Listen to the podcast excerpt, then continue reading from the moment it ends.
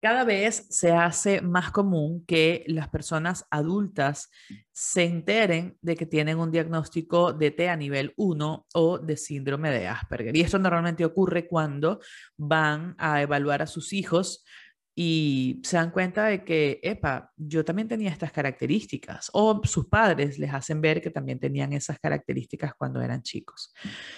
Hoy vamos a estar conversando con Pedro Agudo, quien tiene diagnóstico de síndrome de Asperger y se enteró ya en su adultez y de hecho se entera así, se entera por uno de sus hijos. Eh, se hace evaluar después de que le dan el diagnóstico a uno de sus hijos.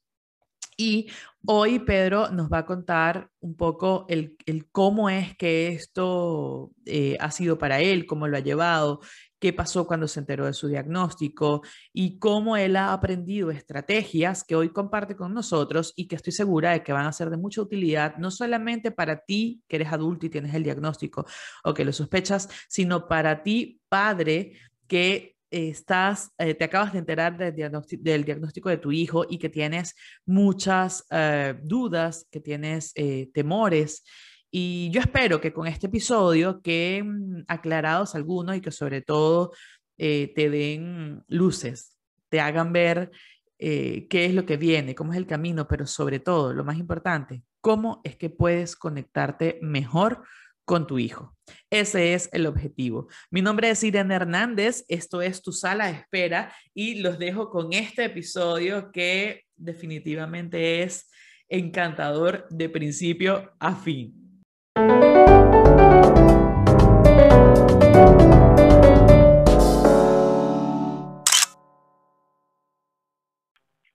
Hola Pedro, bienvenido a tu sala de espera. ¿Cómo estás? Gracias. Bien. Estás muy honrado de estar en este espacio, supongo. Claro, por supuesto. a ver, Pedro. En, en, esta temporada estoy conversando con algunos adultos como tú que tienen diversos diagnósticos, ¿ya? Y la idea es que podamos ver el, el, cómo, primero, un poco la trayectoria, ¿no? O sea, cómo es que te enteras de tu diagnóstico, cómo es que te has sentido en distintos momentos de tu vida, que ya lo vamos a ir conversando. Eh, el cómo ha sido tu eh, adaptación, digamos, eh, en cuanto a actitudes, etcétera, según lo que la sociedad exige. Las relaciones, por supuesto, interpersonales. Y y también la idea es que los padres que hoy tienen un hijo que tiene tu diagnóstico puedan ver un poco la proyección, que sin duda alguna es tu caso personal, es tu historia personal y no tiene por qué ser eh, exactamente igual en todas las personas que tienen tu diagnóstico, eh, pero que sí puedan ver al menos un ejemplo que, puede satisfacer algunas dudas que tienen muchos padres con respecto a sus hijos, padres que recién se están enterando del diagnóstico, padres que ya hace rato saben del diagnóstico o incluso padres que sospechan del diagnóstico y que tienen mucho miedo. Normalmente cuando llega un diagnóstico inesperado, los papás tienen mucho miedo porque si hay un, si hay un dicho que ningún niño viene con su manual debajo del brazo, ningún hijo viene con su manual debajo del brazo, mucho menos un chico que tenga algún diagnóstico, ¿no? Y, de pronto hay como, menos información sobre cómo tratarlos, eh, cómo, educarlos, cómo criarlos. Y esa es la idea, ¿ok? La idea de hoy es que podamos ver un poco, un poco eh, esa situación.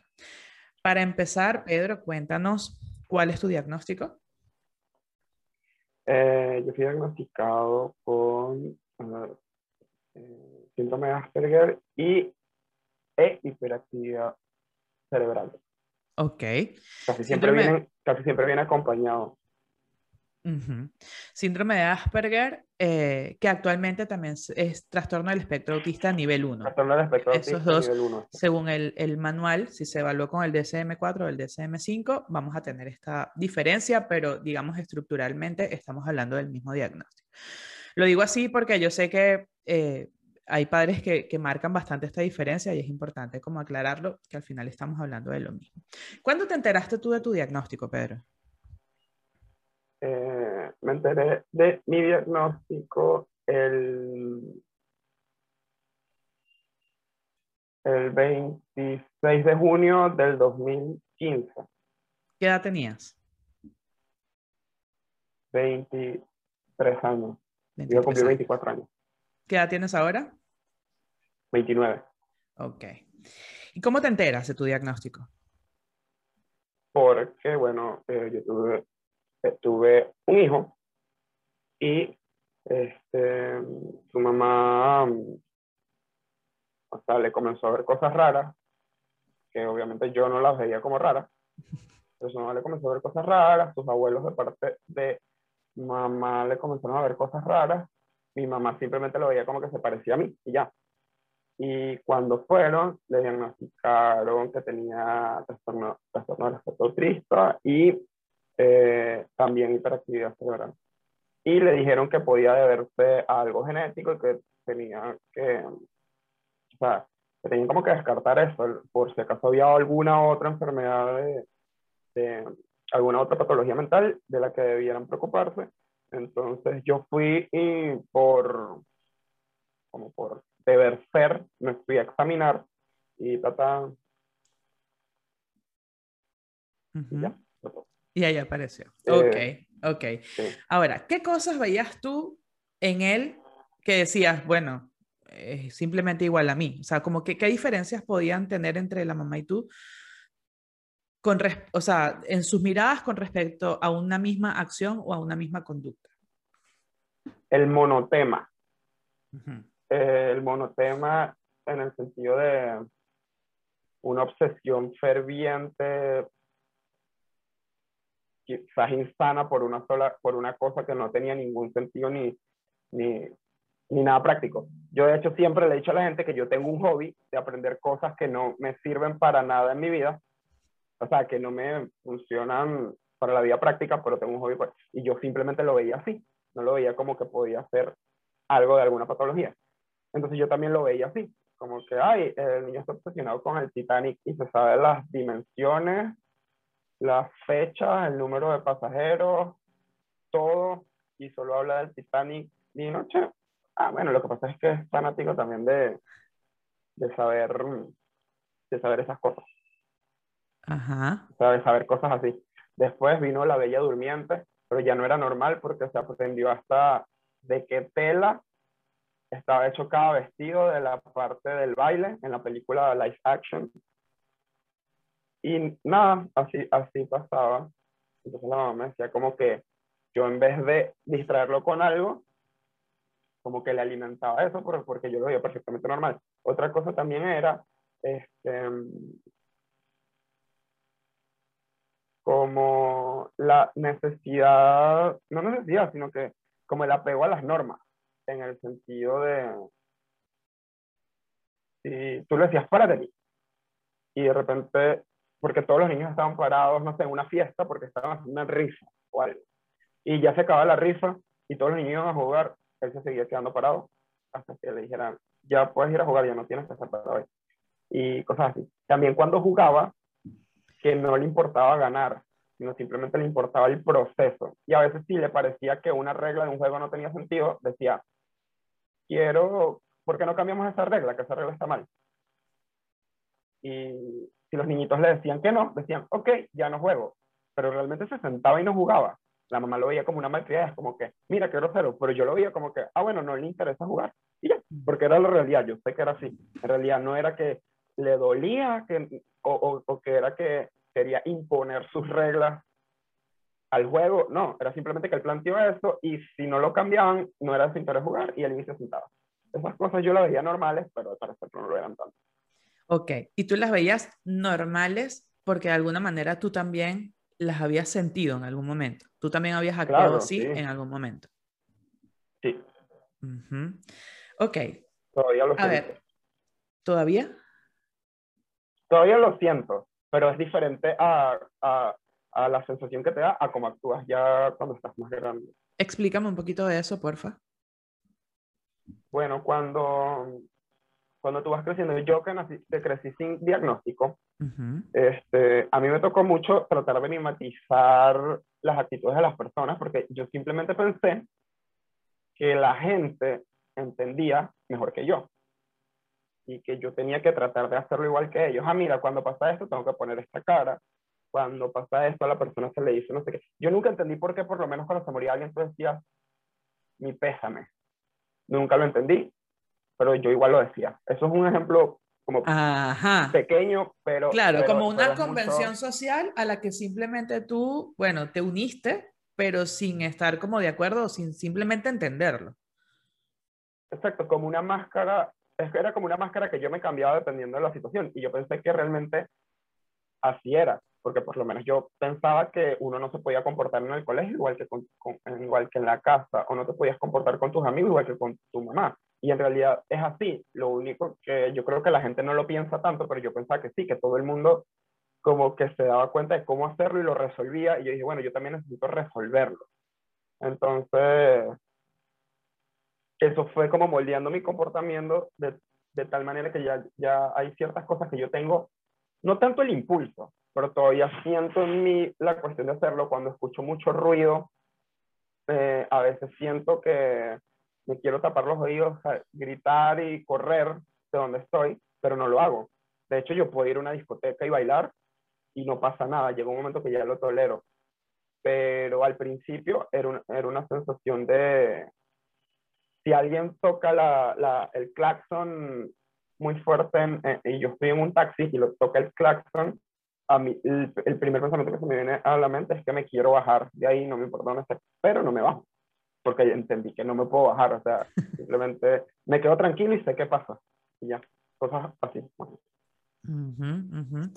¿Y cómo, qué crees tú? O sea, porque no es fácil, Pedro, o sea, yo, bueno, obviamente yo que te conozco, sé que has aprendido demasiadas cosas, pero como casi que por arte de magia, parece, ¿no? Para el que está afuera. Yo sé que para ti ha sido esfuerzo tras esfuerzo, pero a lo que voy es a que no es fácil llegar a esas conclusiones a las que tú has llegado. O sea, oye, porque esta persona puso esta cara cuando le dije esto si yo no tuve tal intención? Pero es como que aprendiste a leer los rostros como para tú irte guiando en tu forma de actuar o en las cosas que quieres decir.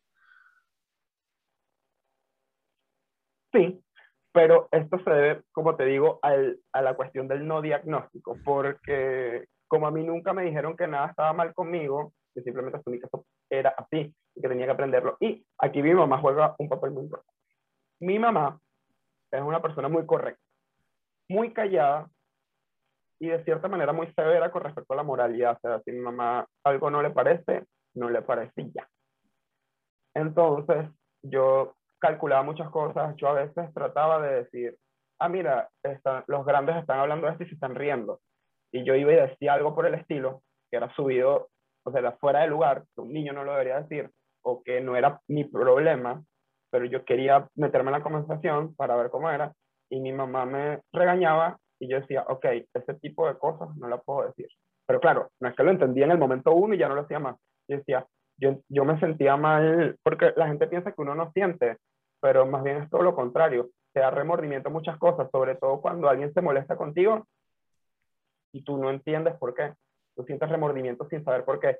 Y no te digo que duras una semana, no te digo que duras dos semanas, duras años, cinco años, seis años pensando en por qué. Y cuando te das cuenta que la, por qué la persona se molestó contigo, resulta que te das cuenta que hay otras 15 personas más que se molestaron por lo mismo y que en realidad era algo que tú no tenías la intención de decir ni de hacer porque no tenías idea. Y ahí es que viene el proceso. Entonces es como que si también guardas, como que si también tratas de, de, de, de, tener tu actitud para cada momento. Hay gente que, hay gente que piensa, o sea, eh, esto lo podemos sacar cuando yo le pregunto a gente que conozco ahora, qué pensaban de mí al principio. Hay gente que dice, cuando yo te conocí, yo dije, este chamo sí es arrogante, no habla, no mira a nadie, mira a todo el mundo como debajo del hombro, hay otra gente que dice, ay, cuando yo te vi me pareció que tú eres un loco, súper extrovertido, le hablas a todo el mundo, todo el mundo quiere ser tu amigo, todo el mundo te conoce. Y hay gente que también me conoce y me dice, ay, eh, no, yo te conocí y te vi como que eres una persona súper normal, tranquilo, ay, mira, muchachón, tranquilo. Y en realidad son tres cosas que no tienen nada que ver entre sí y la gente me ve así. O sea, así, en, en el mismo, o sea, en mi sitio de trabajo hay tres personas que me ven cada una de esa manera y no hay nada, o sea, para gente yo soy muy serio, para gente yo soy loco, rumbero, eh, amigo de todos, y para gente simplemente soy un tipo normal que creen que me la paso leyendo y jugando ajedrez y y cosas así.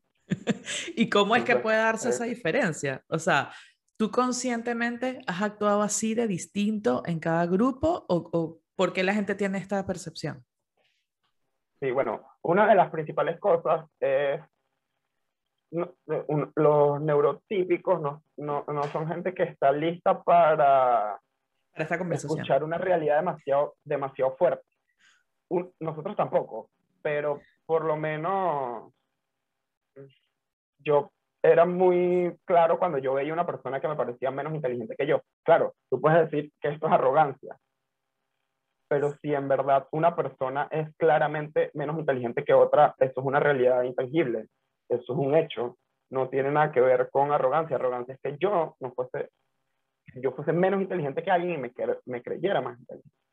Entonces, esto hace como que, mm, dependiendo de la persona, yo trataba de o sea, cuando me di cuenta que no podía dejar tan en evidencia cuando me sentía mucho más inteligente que una persona, o más inteligente que una persona, o menos inteligente que una persona, porque, o sea, me ha pasado de, las, de todas las formas, yo trataba de, mm, siempre traté de mm, mimetizarme.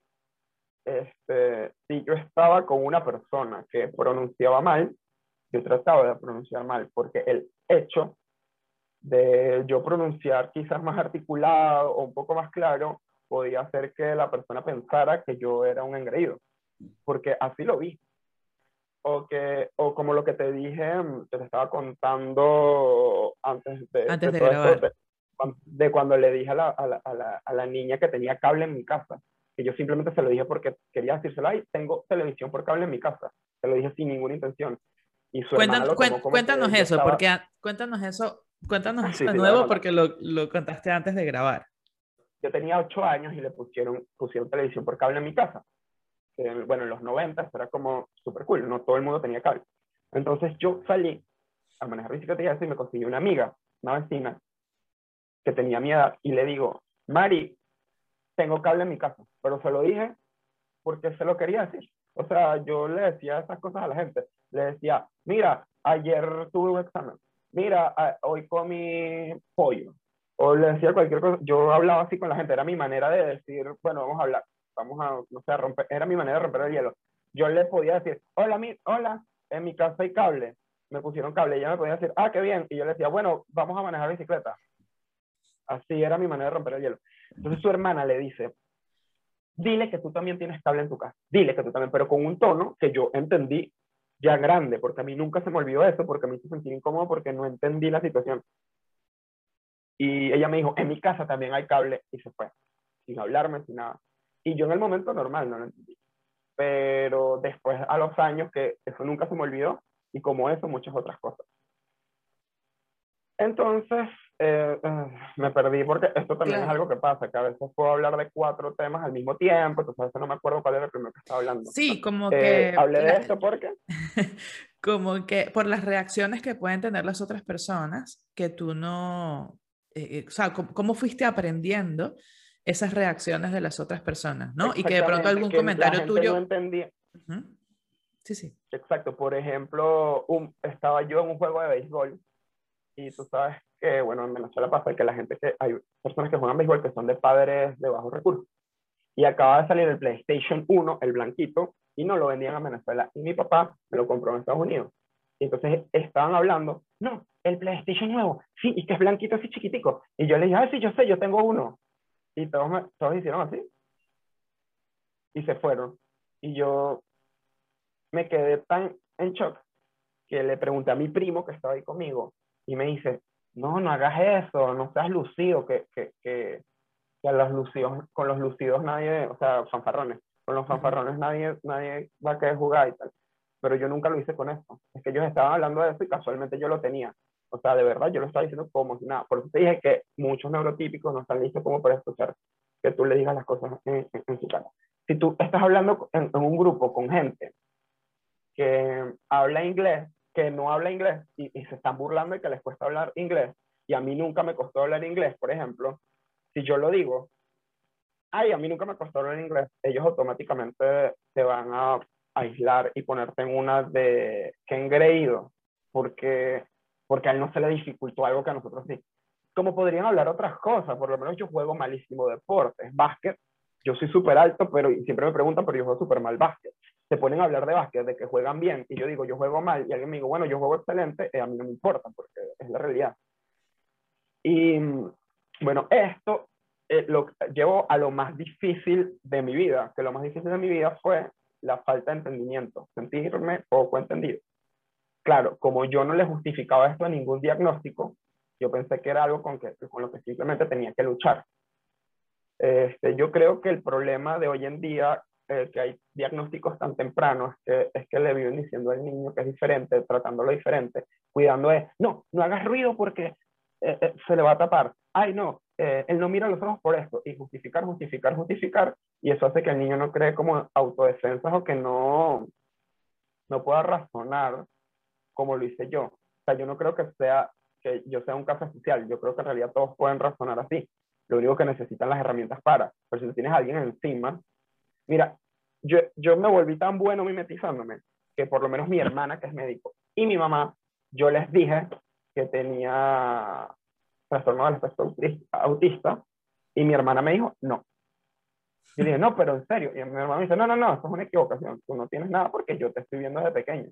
Claro, ella me veía hablando, jugando, brincando, aprendiendo todo esto, y para ella no. Mi mamá me dijo, voy a leer, leyó y me dijo, ay, sí, tiene sentido. Yo lo que pensé es que, es que tú eras un niño índigo, que el, niño índigo es un perfil de niño que existía en los 90, a principios de los 2000, que era un niño extraño y ya, un niño raro, que o parecía un viejo o, o, no sé, no sé cuál era el perfil realmente. Mi mamá, mi mamá me dijo que ella lo que pensaba es que yo era Sí, que estaba muy de moda en ese momento, sí. Admitió que era diferente ya. Ajá. Sí lo aceptó de cierta manera, pues. y, cuando, y cuando le dije, mira, tú has visto al niño que se parece tanto a mí, mi mamá me dice, sí, bueno, tantas cosas. Bueno, vuelvo a la, a la cuestión de, de, de, que mi problema más grande ha sido el entendimiento. Mi problema más grande ha sido el entendimiento porque eh, cuando la gente no te entiende, tú te desesperas, te frustras. Entonces la gente piensa que uno no es, que uno es insensible y que no te puedes molestar y que no puedes dar amargado y en realidad sí. Y la cosa es que si tú eres una persona que no sabes lo hiriente que puede ser una, no sé, una palabra o una y tú simplemente la dices, la persona lo ve como que tú eres un patán y la dijiste cuando tú no la dijiste con esa intención. Entonces, si estás amargado, esto empeora. Y más si tienes hiperactividad cerebral porque llegan los impulsos de que hablas y hablas más rápido de lo que lo percibes. O sea, yo empiezo a hablar y tengo que seguirme con mi propia mente lo que estoy hablando porque si no ya me pierdo. ¿Entiendes? Porque no sé, no sé si eso tiene, no, no, no conozco bien el tema, yo no soy médico ni, neurólogo ni nada, pero eso es lo que a mí me pasa. Que tengo que seguirme, es como si hablo más rápido de lo que pienso, tal cual. Ajá. pero está, perdón, perdón, Pedro, está muy bien esto porque justamente la idea de este, de este espacio no es entrar en tecnicismos ni nada por el estilo, sino en, en eso, en lo real, en lo que siento y que tú de alguna manera puedes poner en palabras cosas que chicos en este momento no pueden y que las mamás simplemente dicen, pero es que este es inquieto, que no para, que no termina una frase, no termina una conversación o que le pregunto una cosa y me está respondiendo otra, o que en vez de dedicarse a, no sé, a los estudios, se está dedicando a, qué sé yo, a este juego, o, está interesado en los dinosaurios, cuando eso no es algo que necesita en este momento, sino que se tiene que aprender. Eh, e, este tema, no sé, el ciclo del agua. o sea, eh, esto es importante. Es importante que tú, así como tú lo estás mencionando, porque porque de alguna manera puede ayudar a muchos padres a entender qué es lo que está pasando en el cerebro de sus hijos y que no saben decirlo con palabras, punto. Como que salta de una cosa a la otra, eh, habla atropellado, tan atropellado que, que, no termina una idea o que mezcla muchas ideas también, ¿no? Entonces, por eso es tan importante, más allá de la explicación técnica que puedas tener esto, que ya eso eh, es, es, tema de otro episodio, pero este, la idea es que, que tú puedas, lo que estás haciendo, ¿no? O sea, expresar esto, el, todo lo que, es como traducir, todo lo que tú has sentido, todo lo que sientes, lo estás como poniendo en palabras y eso es súper, súper importante. Bueno, una de las cosas que voy a decir y que le va a doler a muchos padres es que si el niño no le interesa, no importa cuánto lo pongan a hacer, no le va a interesar nunca. Para más que un botón. A mí me enseñaron inglés desde pequeño. Mi hermana estaba en clases avanzadas de inglés cuando yo era pequeño y ella me hablaba en inglés cuando yo era pequeño. Y a mí nunca me dio la gana de contestarle en inglés. Siempre le contesté en español y ella desistió. Cuando empecé en el colegio a estudiar inglés, no me importaba para nada. No me importaba hablar inglés porque no me gustaba el inglés. Cuando estaba en quinto año, yo no sé cómo, de repente me a hablar en inglés y yo hablo buen inglés. Hablo un inglés bastante decente y lo puedo escribir, lo entiendo perfectamente, puedo ver películas y subtítulos, pero todo eso me pasó cuando me interesó. Cuando no me interesaba, no me interesaba de verdad, ni siquiera cómo decir los colores. Y ya, o sea, no me importaba bajo ningún concepto. Entonces, que si el niño está interesado en un videojuego y se tiene que aprender el ciclo del agua, si no le interesa el ciclo del agua, no se lo va a aprender. Entonces, el trabajo no es poner, o sea, quitarlo de hacer algo para ponerlo a hacer lo otro, sino ver cómo se interesa, de hacer, hacer que de alguna manera se interese en eso. Bueno, yo he, em, eh, ¿cómo se llama? Interactuado con niños eh, en un trastorno de espectro autista y yo les puedo hablar y hacer que hagan cosas, según me han dicho sus padres, que ellos normalmente no hacen. Y es porque yo entiendo qué están pensando cuando el niño está en la luna viendo el aire o que vio este, esta pluma, hizo así, hizo así. Yo, eh, o sea, no sé si todo el mundo le pasa, a lo mejor los neurotípicos también, pero yo sé exactamente lo que está pensando. Yo sé exactamente lo que está pensando. O porque quiere agarrar una cosa, porque a mí me pasaba que decía, ay, mira esto. Eh, me provocaría tenerlo para agarrar esto así y poner el dedo así. E, esto es una historia real, no lo estoy inventando. Entonces, yo no podía prestarle atención a nada, sino solo viendo la pluma para que me la dieran y cuando me la daban yo intentaba hacer esto. No sé si les ha pasado que, he visto eh, también esto en vivo, que de repente un chico con, o, chica con el trastorno del espectro autista eh, corre y agarra algo y el papá se lo está tratando de quitar y el niño está tratando de hacer esto algo que, no, que es incomprensible para la mente del papá y él se lo quita, no, déjalo que lo haga porque lo necesita hacer, tiene un impulso de satisfacción de hacerlo, de hacer que eso esté alineado, como para ver cómo se ve, o de hacer que las llaves se choquen para ver cómo suenan. E, eso es algo con lo que yo todavía no puedo controlar. O sea, yo siempre que salgo de mi casa, salgo hacia la izquierda. Y eh, salgo a la derecha dos veces a la semana para, intentar, para flexibilizarme, pero en realidad lo hago a propósito. O sea, por mi propio mérito. Yo nunca, nunca me voy a poder ver yendo a la derecha porque sí, porque por, por accidente. O sea, siempre salgo hacia la izquierda y cuando voy a la derecha digo, ajá, estoy yendo a la derecha, un cambio, algo diferente. Qué atrevido soy. Rebelde. Exactamente, sí. Hoy voy a ser súper rebelde y voy a salir por la derecha. Y bueno, pero esto me ha hecho que, mm, voy a decir ahora lo malo de todos estos procesos, que mis rutinas, son, mis, mis rutinas son un asco, ya yo no puedo hacer rutinas. O sea, yo antes tenía rutinas de, cuando yo era pequeño yo disfrutaba abotonarme la camisa para ir al colegio. Okay. Pero lo disfrutaba, ponerme los zapatos, o sea, los ponía en orden y me los ponía y yo disfrutaba eso. Y este, bajar las escaleras en, en un ritmo específico. Y lo hacía todos los días, todos los días. A medida que yo intentaba como aclimatarme con las demás personas, a medida que yo hacía esto, esto me costaba más hacerlo porque me hacía sentir incómodo.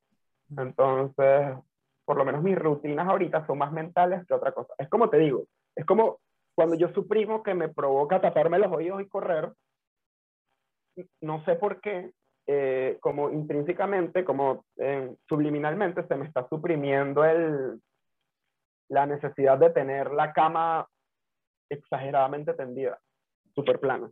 Se me suprime también. Entonces, cuando siento ese impulso, no la atiendo. Y ya eso se vuelve un hábito. Y esto es complicado. pero, quiero terminar la idea de la falta de entendimiento, porque esto me parece muy importante, porque yo creo que eso es lo, más, lo que uno más padece. La falta de entendimiento. Creo que lo, lo, lo más difícil es que si tú le preguntas a cualquiera, incluso a mis amigos cercanos, exnovias, no sé, familia también puede ser, no sé, siempre creen que yo soy muy mentiroso. Siempre. Primero, porque no entienden cómo me acuerdo de las cosas. O sea, si yo veo, este, si yo veo esta moneda y yo me acuerdo que así, así de esta manera, vi una moneda en el 2007, una moneda igualita, en un piso de un autobús y que subí la, la, la vista y vi unos gemelos. Yo veo la moneda y digo, ay, esta moneda. Una vez yo me acuerdo que vi unos gemelos que eran demasiado graciosos. Y la gente como que, ¿este qué está diciendo? ¿Y para qué dice eso? Pero es que no entiende, mi moneda funciona así como por mi, mi, mi memoria funciona como por referencia. Entonces siempre dicen como que si nosotros estamos hablando de algo, tú siempre tienes algo que contar al respecto. Y es porque lo que te digo de mimetizarme, cuando la gente está hablando cosas, mi memoria hace así y busca en el archivo algo cercano o parecido que yo haya tenido en algún momento de mi vida que se asemeja a eso para contarlo. Están hablando de un perro blanco y yo comienzo a acordarme de todos los perros blancos con los que he interactuado. Entonces dicen, ay, nosotros hablamos de vacas y Pedro tiene que hablar de vacas. Entonces siempre piensan que es mentira, sobre todo porque no los veo a los ojos. Y cuando los veo a los ojos y me dicen, yo me pongo muy nervioso y me dicen, estás mintiendo, yo me empiezo a reír. Porque mi incomodidad viendo a los ojos es horrible. Y yo me esfuerzo a ver a los ojos. Incluso si le tengo mucha confianza a una persona, ya la puedo ver a los ojos. Pero eso que dicen, si me estás mintiendo, dímelo mirándome a los ojos. No, si te estoy diciendo la verdad, no te la puedo decir mirándote a los ojos, imposible. Entonces, por lo menos en entrevistas de trabajo, que me preguntan cosas como, mira, aquí dice que trabajaste en Alemania. Yo miro hacia abajo y digo, sí. ¿Y por qué trabajaste en Alemania? Bueno, porque tuve un trabajo en Alemania. O sea, ¿qué más te puedo decir? Entonces, me han dicho en mi cara, mira, yo creo que este currículum es mentira.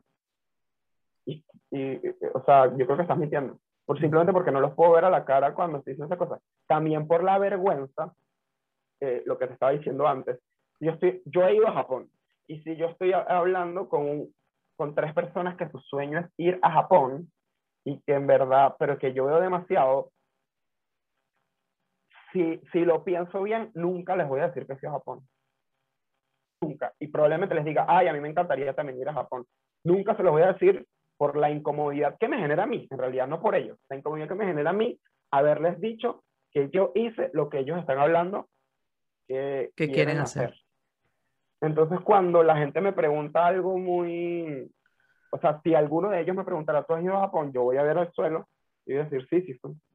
¿En qué año? Ay, en el 2015. ¿Y qué tal? Brutal.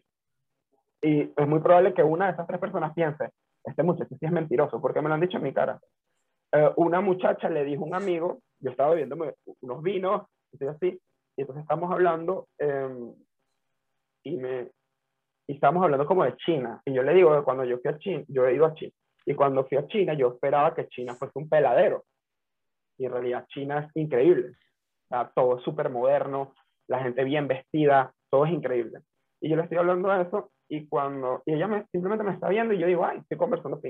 Y sale un amigo que fue conmigo a China. Y ella le dice, mira, este se bebió demasiado, él y que fue para China. y yo le dije, ¿y por qué te voy a mentir? Y mi amigo le dice, sí, yo, yo también fui para China con él. Yo fui a China con él. Y hace que dije, ah. ah, dos mentirosos. sí, pero, pero eso me ha pasado mucho, mucho, mucho, mucho. Y ahora que hablas de eso, Pedro, perdón, ahora que hablas de eso, ¿qué sientes tú ante las mentiras o cuando te toca mentir?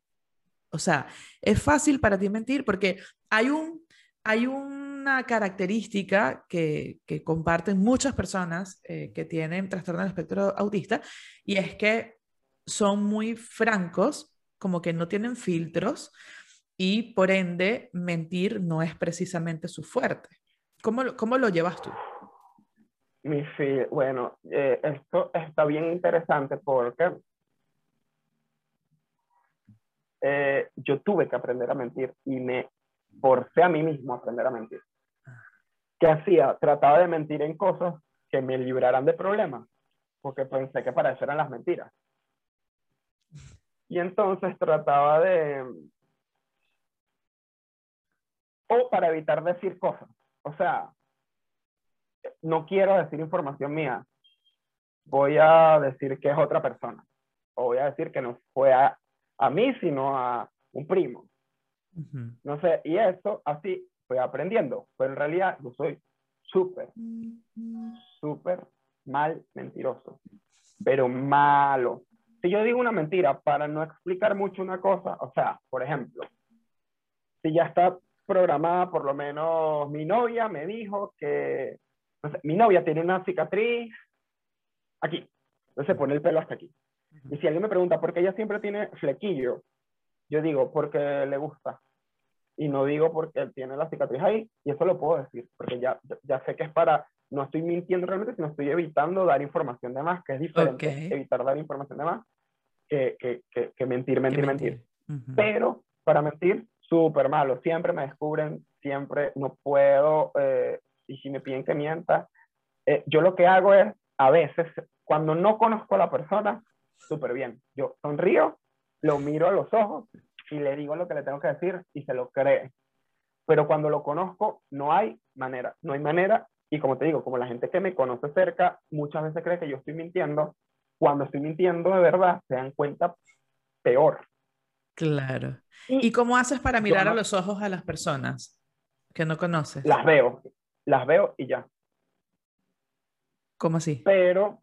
O sea, porque hace un rato dijiste que es incómodo mirar a los ojos, pero ahora me dices, cuando, cuando no conozco a una persona, la miro a los ojos y le digo lo que le tengo que decir. Sí, pero es que tienes que ver un solo ojo. Ok. ese es mi truco, ese es mi truco. Ajá, Lo voy a vender. tienes que, no puedes ver, no puedes tratar de ver los dos ojos, o los ojos se comienzan a mover, y, y, y es una cosa horrible, sientes algo aquí, y, y, te provoca como no hablarle jamás. O sea, no sé, tienes que ver un solo ojo. Tú ves un solo ojo, y cuando tú ves un solo ojo, no sé por qué ese ojo está mirando otro ojo. No, o sea, cuando tú ves un solo ojo, miras como con este ojo y ese ojo está mirando este. Okay. pasa. Pero en el momento que se cruza, lo quitas. Ok. O sea, es como un reflejo, es como un reflejo. Pero tienes que tratar de mirar un solo ojo. Si miras los dos es más difícil. O sea, eso es como una estrategia que tú has encontrado. Es como una estrategia que tú has encontrado para mirar a los ojos, porque además sabes que para el otro es importante que lo mires a los ojos. Sí. No porque sea una necesidad tuya. No si, yo, si por mí fuera, no los viera nunca. De hecho, si por mí fuera, yo puedo andar en mi vida sin ver a nadie. Lo que pasa es que a veces la gente, lo que te digo, mucha malinterpretación. Piensan que estoy molesto. Eh, vamos a comer pasta, digo yo. No, vamos a comer arroz, porque ya hice arroz. Y yo digo, ah, bueno, entonces no como.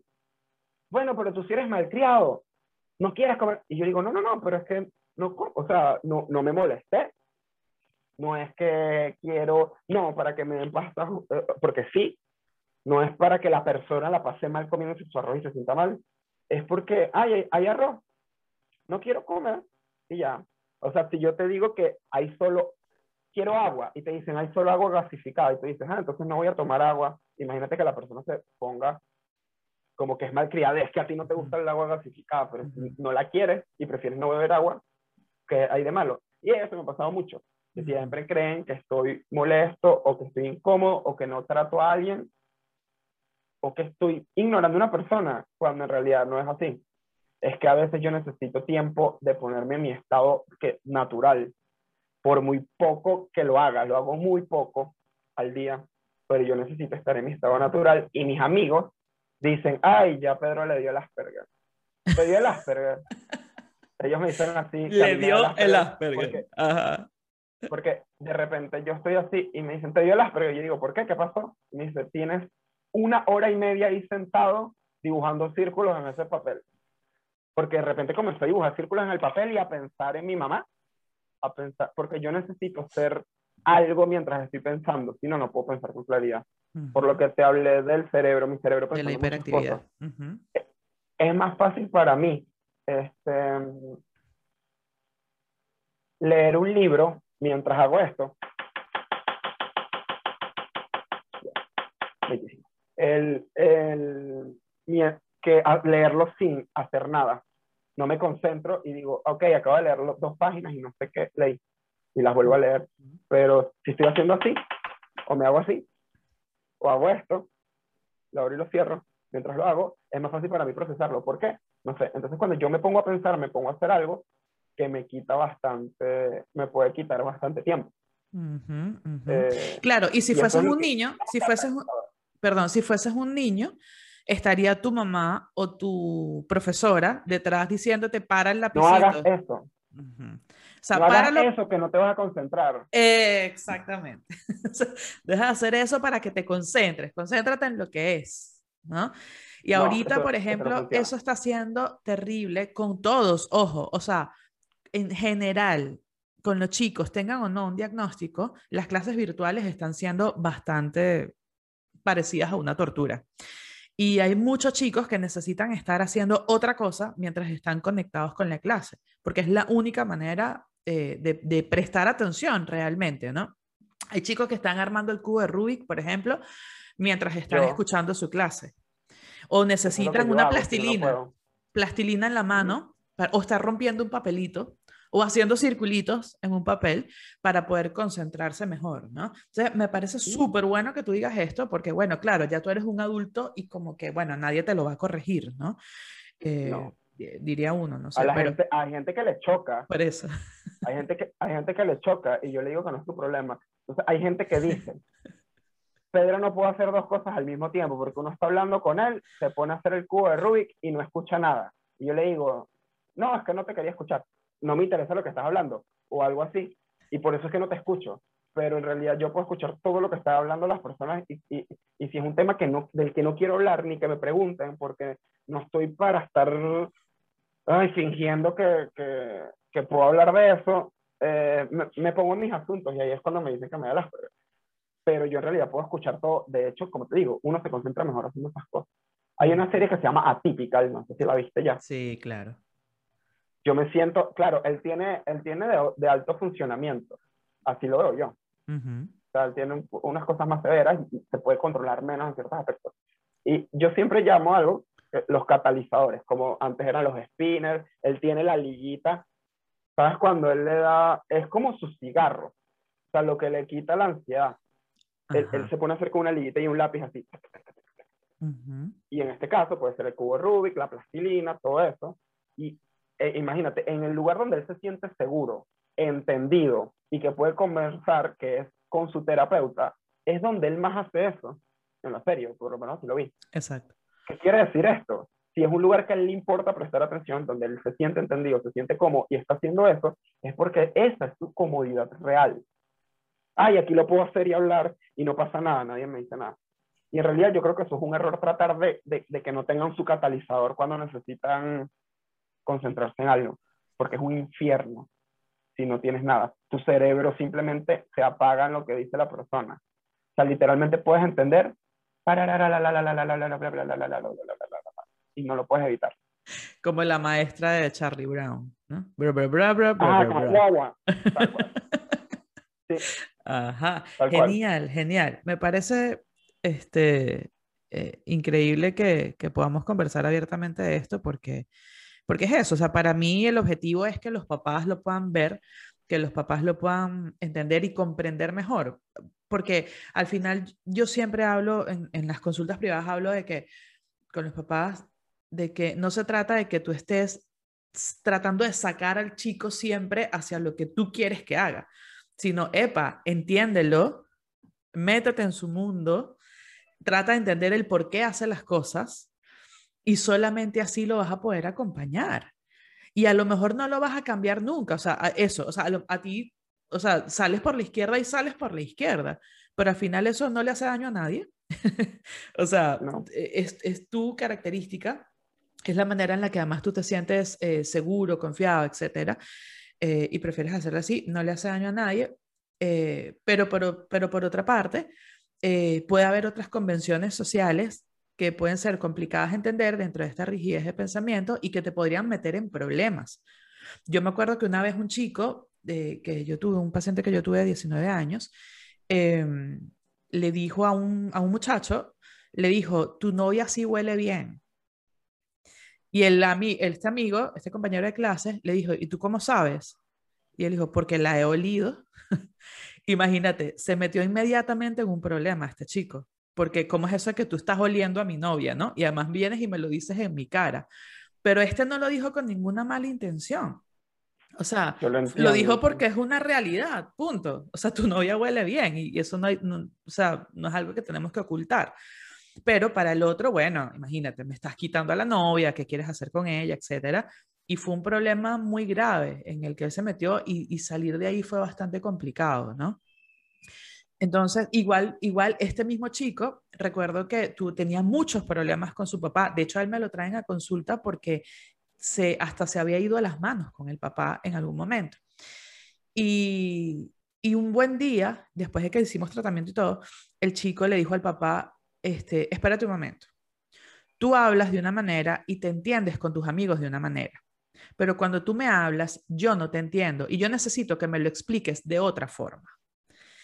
Eso fue como el, la luz para este señor, una cosa que de pronto parecía obvia, pero no lo era. Pero él por fin pudo ponerlo en palabras y explicarle al papá, mira, dímelo diferente, porque es que lo que tú me estás diciendo, yo, tú, yo creo que lo entendí, actúo y resulta que no era eso y aquí viene el problema. Él no, él no, se, él no se había dado cuenta que se lo tenía que decir. Eh, él, simplemente, él simplemente pensó, yo hablo, le dije a este muchacho que su novio olía bien y este muchacho no entendió lo que yo quise decir se ofendió, mi papá habla y yo no entiendo lo que quiere decir, así funciona el mundo. Uno lo normaliza. Eso es lo que él piensa, tal cual y, uno tiene que buscar de, de, juntarse con gente antónima a lo que sea, seas tú para poder aprender esas cosas, para poder aprender que hay cosas que tienes que decir. Claro, cuando empiezas a decir cosas, empiezas a decir cosas de más. Yo, no he tenido, yo casi no he tenido problemas con las personas que en, el ambiente del, del colegio, por decir cosas, pero sí he tenido, por decir cosas de más, por decir cosas como una muchacha me dice, disculpa, ¿tienes reloj? Y yo, yo me río y digo, creyendo que es un chiste, y le digo, no, no tengo reloj. Y ella me dice, yo le digo, no, no tengo reloj. Y ella me dice, ¿qué? Porque me dice así reloj, así se dice. Y yo le digo, ah, pensé que era un chiste, no pensé que era que no sabías decir reloj. Horrible, horrible porque el novio me quería pegar. Claro. Claro, ahí está. O sea, los problemas que te pueden meter. Yo pensé que era un chiste. Yo pensé que era un chiste porque para mí era incomprensible que alguien dijera reloj. Y se lo dije y fue un grave error. Ahorita yo ya me doy cuenta y por esa misma experiencia la retuve. Si te fijas, yo me acuerdo de cosas muy regadas en mi vida. Y es porque cada experiencia yo la retuve para que me ayudara a comportarme de esa manera. Entonces, si alguien dice, no sé, autobús, hay gente que dice autobús. Yo hablo con ellos y trato de decir autobús, trato, trato de decir autobús eh, cinco veces. Y digo autobús, autobús, autobús, autobús, hasta que le digo autobús, para que se dé cuenta. Pero lo voy diciendo poco a poco, para que la gente dude. Ya, ¿qué dijo? Autobús, autobús. Ah, dijo autobús. Porque si yo digo autobús directamente, obviamente esa persona tiene escuchando la palabra autobús toda su vida y aún así dice autobús. Quiere decir que no entiende que es autobús. Y sí, pero si ve que yo estoy diciendo autobús y lo voy modificando ese autobús, se da cuenta que hay una diferencia y si ha funcionado, que lo corrigen.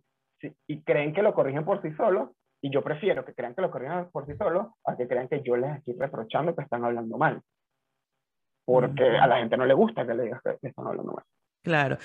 Y hay mucha gente, em, eh, hablando de, de esto de, de, perdón, tú, tú has, o sea, hemos estado hablando del tema de que tú creciste sin un diagnóstico, bueno, te enteraste luego, pero hay gente que simplemente, o sea, llega viejo y nunca se enteró de que tuvo un diagnóstico, sino que simplemente era como, bueno, distinto, qué sé yo, soy diferente a la gente o ni me doy cuenta que soy diferente al resto de las personas o que o, o, mis papás sí, pero nunca quisieron evaluarme, etcétera.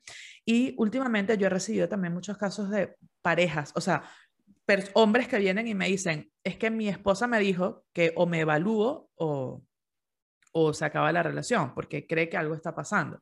¿Y por qué? Ah, porque yo no le digo te amo, pero ¿para qué le voy a decir te amo? Si tenemos 10 años de casado, obviamente la amo. O sea, si no, no me hubiese casado con ella. O, porque no pongo una foto en las redes sociales con ella. Por ejemplo, por ejemplo, o porque no le porque regalo flores. son mías. sí.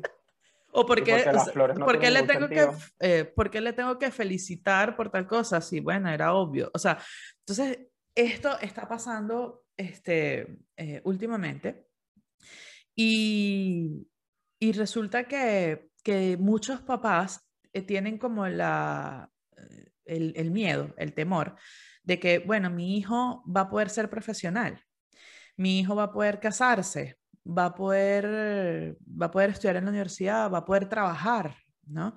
Entonces, un poco ya para, para cerrar, me gustaría que, que nos comentaras eh, a qué te dedicas y si tú consideras y cuáles son las ventajas y desventajas de tu diagnóstico dentro de lo que dentro de tu profesión. Bueno, yo soy músico, pero no músico. La gente está el músico que la gente siempre pone como muerte de hambre, que es el que toca guitarra y canta en un parque. Eso no o en todas las fiestas de sus amigos para nosotros eso no es un músico, es la diferencia entre, un albañil y un arquitecto. Yo soy músico de verdad, músico clásico, que estudia música y, todo eso. Y bueno, eh, dentro de todo sí he tenido buenos logros profesionales, o sea, bastante. He viajado a bastantes sitios, a 37 ciudades alrededor del mundo, donde he tocado. Hablo cinco idiomas gracias a eso, porque si no, nunca hubiese tenido la necesidad ni el interés de aprenderlos. Y mm, en realidad no me representó ningún problema. Lo único malo es que la gente siempre estaba pendiente de lo que yo hacía y me choca. O sea, me choca que quieran llevar a lo que yo me dedico a mi casa. Pedro, toca algo. No, porque yo, eso no hago yo en mi casa para mi familia. Yo no toco algo así. O sea, no es que yo voy a agarrar y voy a tocar algo de repente, a menos que sea una situación especial o que el contexto sea distinto, pero, pero no sé o, o, que, o por lo menos las mismas personas quieran de mi trabajo, quieran decirme cómo tocar, cómo hacer las cosas, porque yo no funciono igual que ellos y ellos no se dan cuenta. Y eso sí, yo sí, siempre me he sentido como un poquito aislado en ese sentido. La ventaja es, yo le aconsejaría a todo el mundo que si tiene un hijo dentro de la trastorno espectro autista, lo ponga a tocar un instrumento sí o sí.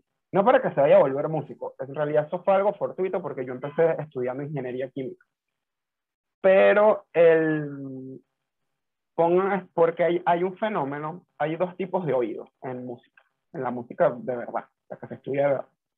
El oído relativo y el oído absoluto. El oído relativo es el que casi todo el mundo tiene y es un oído que, mm, que hace que tú entiendas como la relación entre nota y nota. Por lo menos yo te pongo una canción y tú te sabes la melodía, y ves que, y, y, te pongo la primera nota y tú ves que empieza en esta nota y tú por lo relativo sacas cómo son las demás. Claro, tú, tú, tu habilidad del canto o no es la que te, te permitirá hacerlo, pero tu cerebro lo reconoce. Eso es lo normal.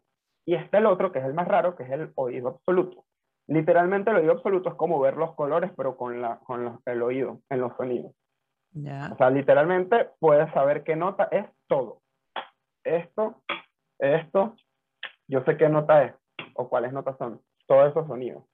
Y eso es un rasgo del autismo.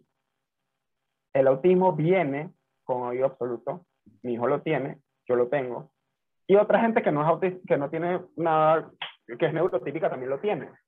Pero es algo que Sheldon Cooper, eh, que en realidad es un, es un estereotipo totalmente raro, o sea, no está del todo correcto.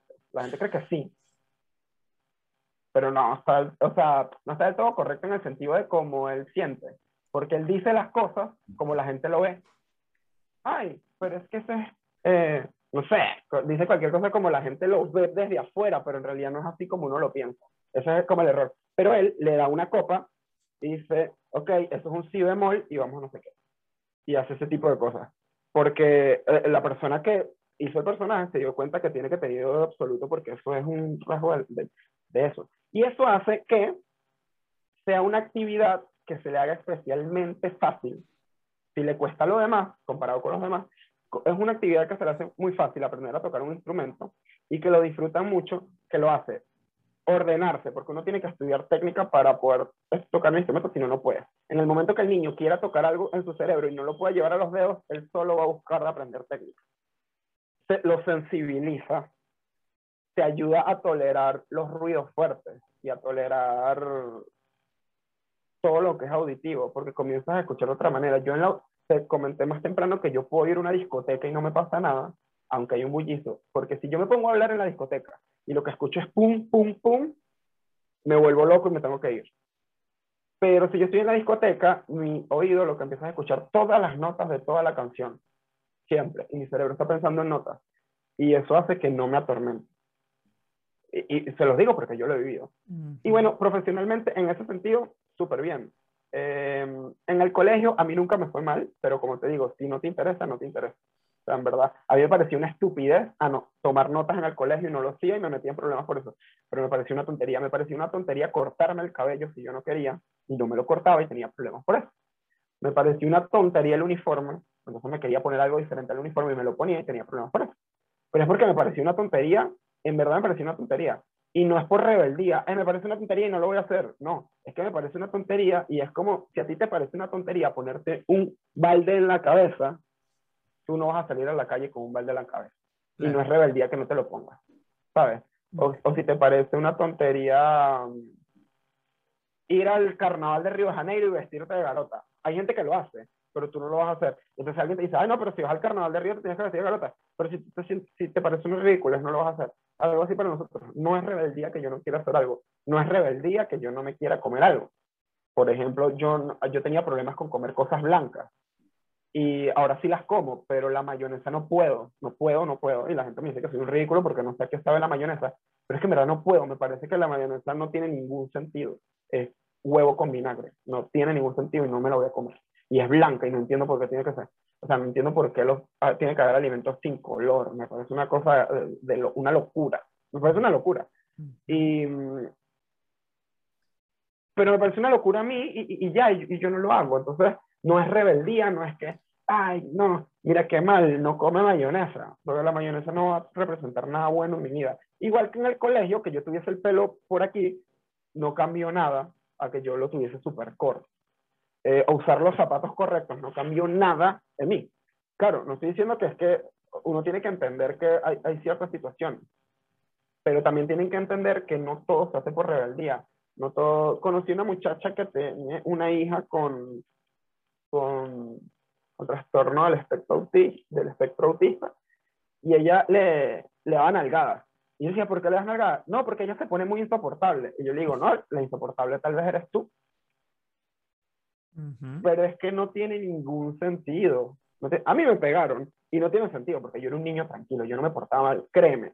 Yo pensaba, a mí me decían, eh, porque así funciona, por eso les digo lo apegado de las reglas. Confíen en su hijo con diagnóstico. A mí mi mamá me decía que agarrar llaves estaba mal y yo estaba solo en un bosque y veía unas llaves y yo decía, mm, mm", mi mamá me dijo que estaban mal y no las agarraba porque simplemente así estaba y ya, no me interesaba. este, y, y, entonces eso me hizo como crecer sin malicia, que eso también fue malo, pero era, era bastante correcto, uno puede ser bastante correcto, uno no busca portarse mal ni hace las cosas porque se quiere portar mal, por nada de eso. Al contrario, por lo menos uno, yo no creo que uno tenga que amar a los padres ni a la mamá. Que mamá es mamá y ámala. No, tú, tú quieres, quieres a una persona que quieres, pero hay, hay unas madres que son malas y padres que son malos. Entonces, ¿quién dice que tú tienes que amar a tu mamá por ser tu mamá? Eso es, una, eso es un absurdo.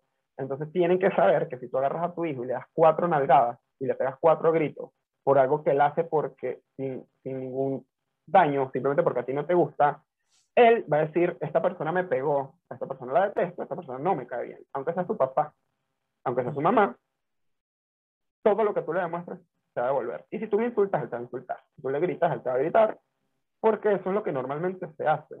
Porque una persona con quizás la mentalidad que nosotros tenemos no entiende ni va a entender, porque en verdad no tiene sentido, que yo tenga que querer a alguien solamente porque tenga mi misma sangre. O sea, si no se merece mi cariño, no lo va a tener. Si no se merece mi respeto, no lo va a tener. Y se acabó. Ese es el mejor consejo que les puedo dar.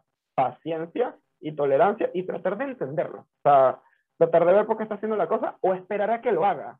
Si ves que está corriendo a agarrar algo, no digas, no, epa, ve primero qué va a hacer. Pueden pasar dos cosas, se lo puede echar en el pelo o lo puede ver y volverlo a dejar ahí. Pero si tú no sabes, no vas a saber qué cosas en qué cosas detenerlo o en qué cosas permitirlo. Entonces los padres están como a la defensiva que, ay, se va a hacer daño, ay, va a hacer esto, va a hacer lo otro.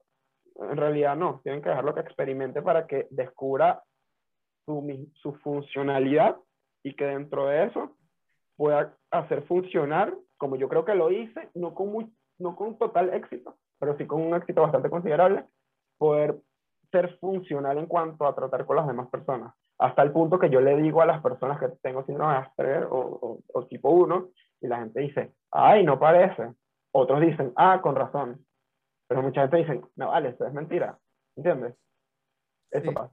Sí, sí, y ya. El típico, no pareces Asperger, ¿no? Como si tuvieras que parecerlo. Sí. Además. Como que si saben cómo funciona mi cabeza. Sí, sí, o, sí. o qué cosas pienso. Y digo, o sea, yo soy alguien que no puede, que, se pone a llorar cuando estoy a cubierto. O sea, eh, eh, obviamente yo tengo un problema y a mí me costó aceptarlo porque el, el, diagnóstico, lo más fuerte del diagnóstico es que me estaban diciendo básicamente que todo lo que yo creía que me hacía especial, toda mi personalidad eran como síntomas de algo. Era como si yo no era nada y a mí me pegó y me deprimí.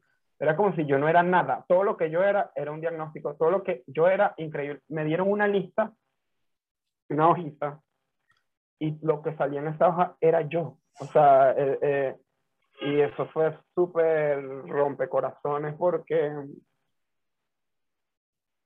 de hecho, fui a donde mis amigos, se los conté y ellos me dijeron, ay, nosotros siempre supimos que tú tenías una vaina rara, pero no le prestaron, no le prestaron atención. Y de hecho, bueno, también las amistades son importantes. Yo hice un amigo que consideré exitoso y a partir de ahí, todos los demás amigos que hice, que son solo seis, eh, me los busqué exactamente con las mismas características. Tenían que ser exactamente igual en, o parecidos en todo. Entonces todos mis amigos parecen como sacados de, como del mismo club porque entendí que ese es el tipo de persona que, que no le importa cómo yo soy o cómo, o cómo me comporto, cómo me desenvuelvo, ni les interesa nada y nunca me han juzgado.